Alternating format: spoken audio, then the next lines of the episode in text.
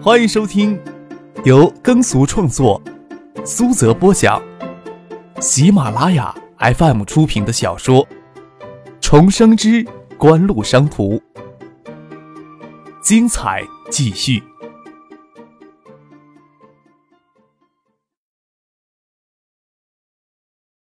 第五百二十六集。知道张克的身份后，王海素在看到他时，心里就有一种说不出的畏惧。他又不是脑残，事后当然能想明白，那份产源的计划立项策划是张克故意让他抄袭的。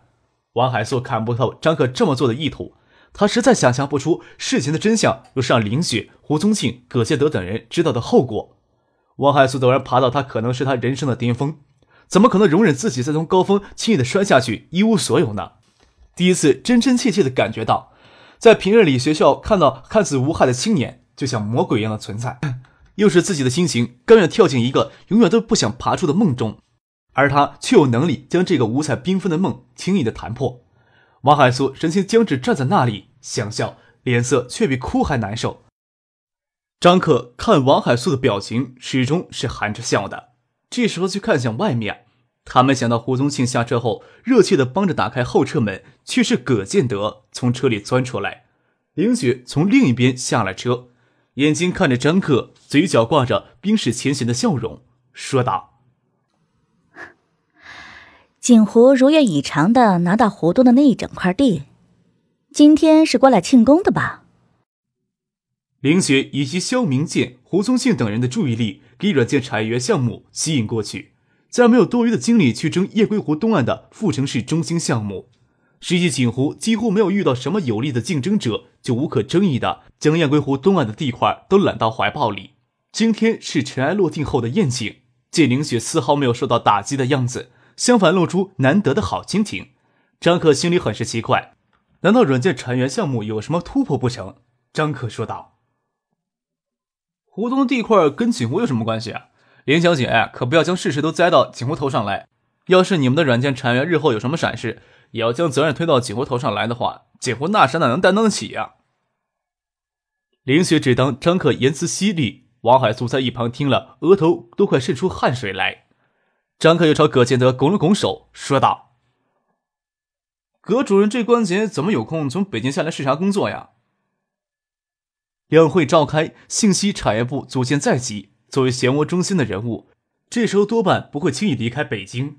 葛建德除了偶尔公开场合与张克有过会面，两人正式的面对面接触还从未有过。全国高新产业布局历来是北京中关村高新园区一直领先，广东、上海两地稍弱，建业、武汉、杭州等中心城市都处于二线的位子上。恰巧是这个青年促使建业启动数字长廊构想计划，经短短一年的时间。就让建业的高新产业发展出一个日新月异的局面，俨然有超过上海、广东，直接比北京的势头。之所以出现这样的局面，虽说有个很重要的原因是国内高新产业、信息产业的发展还处于起步阶段，但就是这样一个青年，还真是让人无法小视啊！葛建德微微颔首，说道：“有些工作呢，总是要要做的。”虚伪的寒暄了片刻。双方谁都难以忍受再继续寒暄下去，就各自离开了。大厅两侧都有电梯，坐电梯还特意各走一边进入了包厢，小叔张之飞、邵志刚以及罗军、王玉军他们都已经在里面了。啊，不会说我们来晚了吧？张克与翟丹青在空溜的两张椅子上坐下，房间里空调开着，有些热。张克将外套脱下来搁在椅背上，隔着小叔张之飞跟梁军打招呼。想尽力赶回来参加你和孙俪的婚礼的，没想到日本的冬季还真不是想象中那么无聊，偷了懒呀就没赶回来。你跟孙俪可不要怨我啊，我妈帮我把礼物送给你了吧？哼，自己偷懒不想回国，还偏偏大声说出来，你呀！张志飞无奈的摇头苦笑，梁军也无奈的笑了笑，人都到齐了，问罗军、王维军打算喝什么酒水，他好安排开席。张克刚才在门口遇到葛建德等人的事情，说给了王维军、罗军听。王维军说道：“软件产业园项目刚给列入国家重点级的规划项目了，科技部与省科技厅直接下拨的扶持资金有三百万，他们大概为这事儿在庆祝吧。”软件产业园立项规划才提出两个月，实质性的工作还没有展开，就给列入了国家重点级的火炬计划。张克拍了拍额头，想要表示一下惊讶，却又想这种事情在国内是再正常不过了。不过这也从侧面反映出葛建德等人的能耐。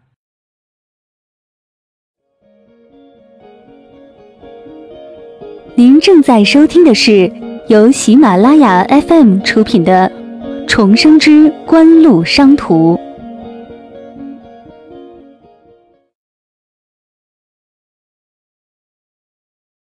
张克当然不会告诉罗军、王军，软件产业园是他通过王海素抛出平衡势力斗争的，只是笑着说：“ 难怪林雪刚才看到我还能保持迷人的笑容呀，我还一直诧异呢。”以前看到我呀，他的脸色多半会阴沉的，能挤出水来。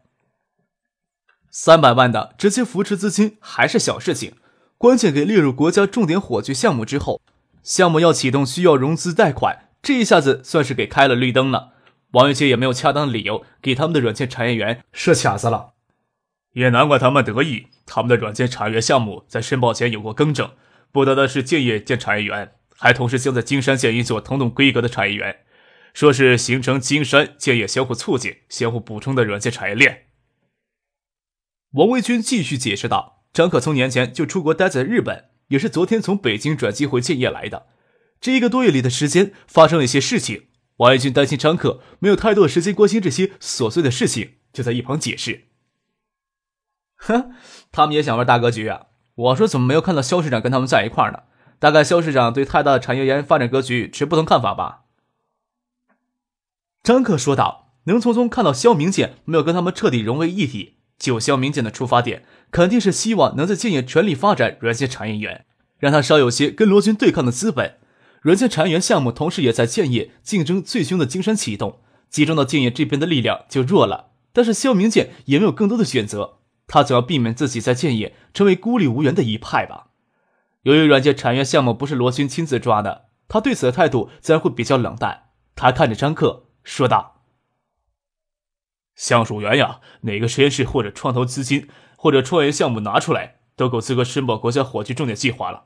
锦湖有没有相应的计划呀？有这个打算的话，我让市科业局配合你们。”张克抓了抓脑袋，他才不想趟这趟浑水呢。婉言谢绝了罗军的好意，说道：“之前有申报过的打算，后来考虑到每年能申报火炬通过的项目数量有限。”我还是希望将机会留给建业的其他企业了。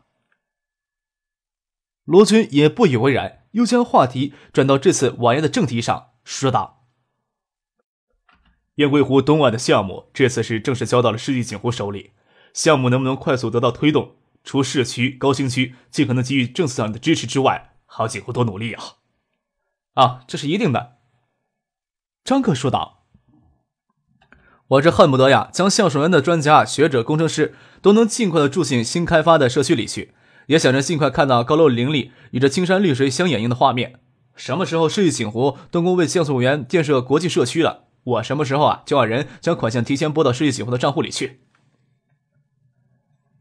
此时的世纪锦湖已经引进了孙尚义、葛明德等人的注资，注册规模高达四个亿。但是世纪锦湖以此时的规模，想要一下子撬动三千亩的庞大地产项目。还有些余力未补，仅需要向市里交纳土地转让金就高达十四亿。虽说可以分几批支付，但是首批支付后，世纪锦湖的现金就要枯竭了。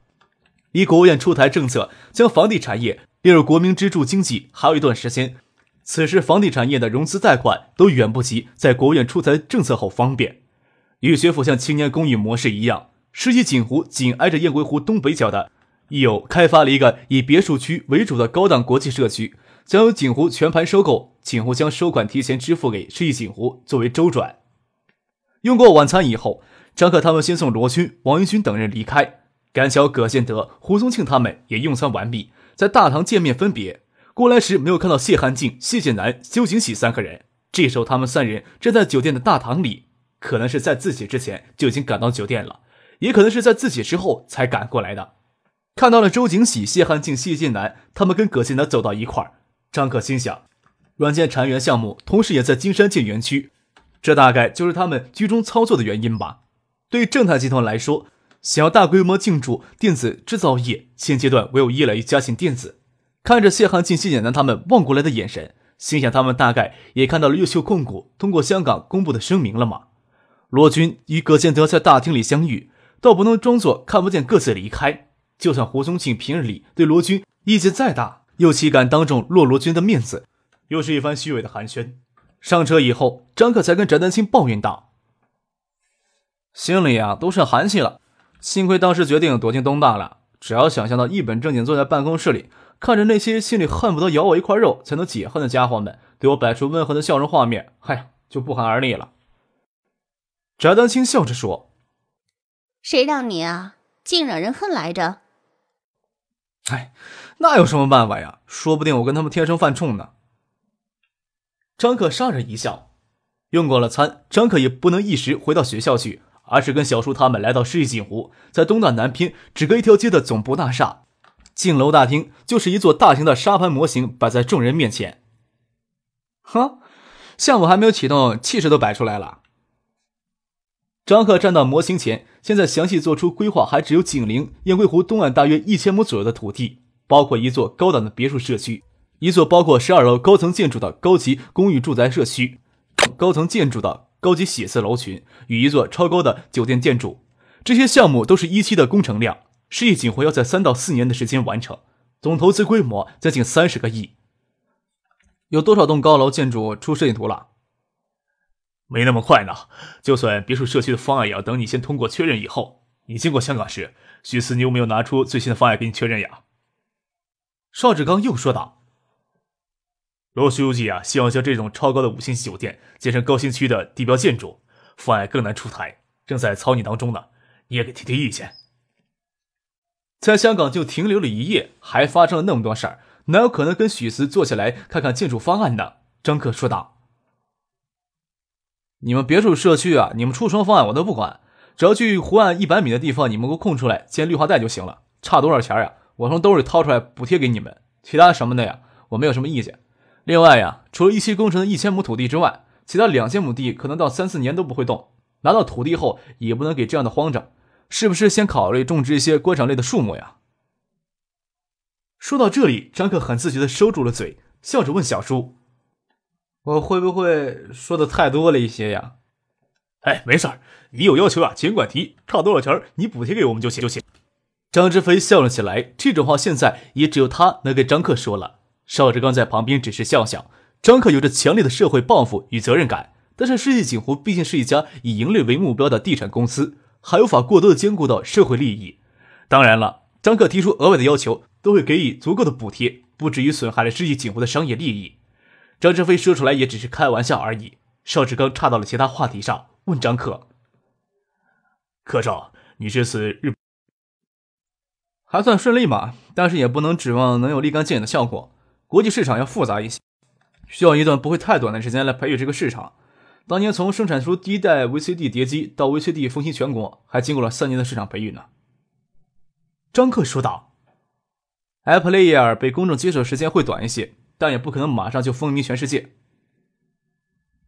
夜深人静，谢汉静原打算与葛杰德见过面之后，就连夜坐车回惠山去。在希尔顿大酒店遇到张克，他就改变了主意，决定先去周景瑜那里坐一坐。还特意将没有参加今天晚宴的谢意喊了过来。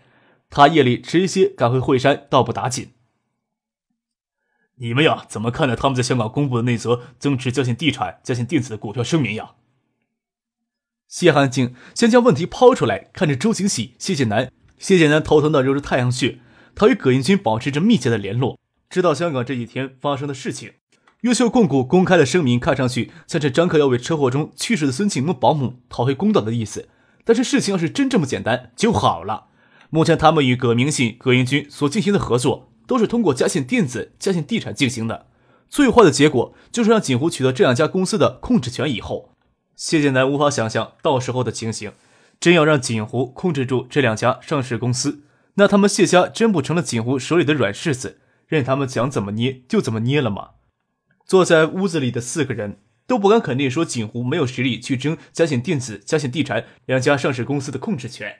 今身为嘉信集团的继承人，深陷危险驾驶致人死亡，事后贿买死者家属的丑闻，对嘉信集团旗下主要两家上市公司有着直接的负面影响。虽然没有严重到要被拘禁的程度，但是葛英军现在此时被限制离开港岛，加上他这几天来给车祸事件搅得头昏脑胀，也就没有心思去申请特别手续离港了，就留在了嘉信集团中环的总楼大厦里处理内地的事务。科王电子叠机业务遭受重挫，也看不到海外市场在短期内有恢复的迹象。葛英军自然不甘心将他的精力都耗在科王海外公司里，便将科王海外公司的业务委托给副手处理。他重新回到嘉信电子，负责主导金山电子制造基地的建设重任。车祸的问题完全可以交给律师去处理，不需要很担心。在香港，媒体舆论最终对法庭决判影响并不大。现在要做的就是让律师给那些炒作丑闻的媒体记者发律师函，还要将最初报道车祸的香港新闻周刊告上法庭。大约再过一段时间，媒体舆论的负面影响就会削弱。现在要担心的就是这类丑闻很容易给对手利用。葛英军也知道孙尚义、张克等人就是推波助澜的幕后黑手。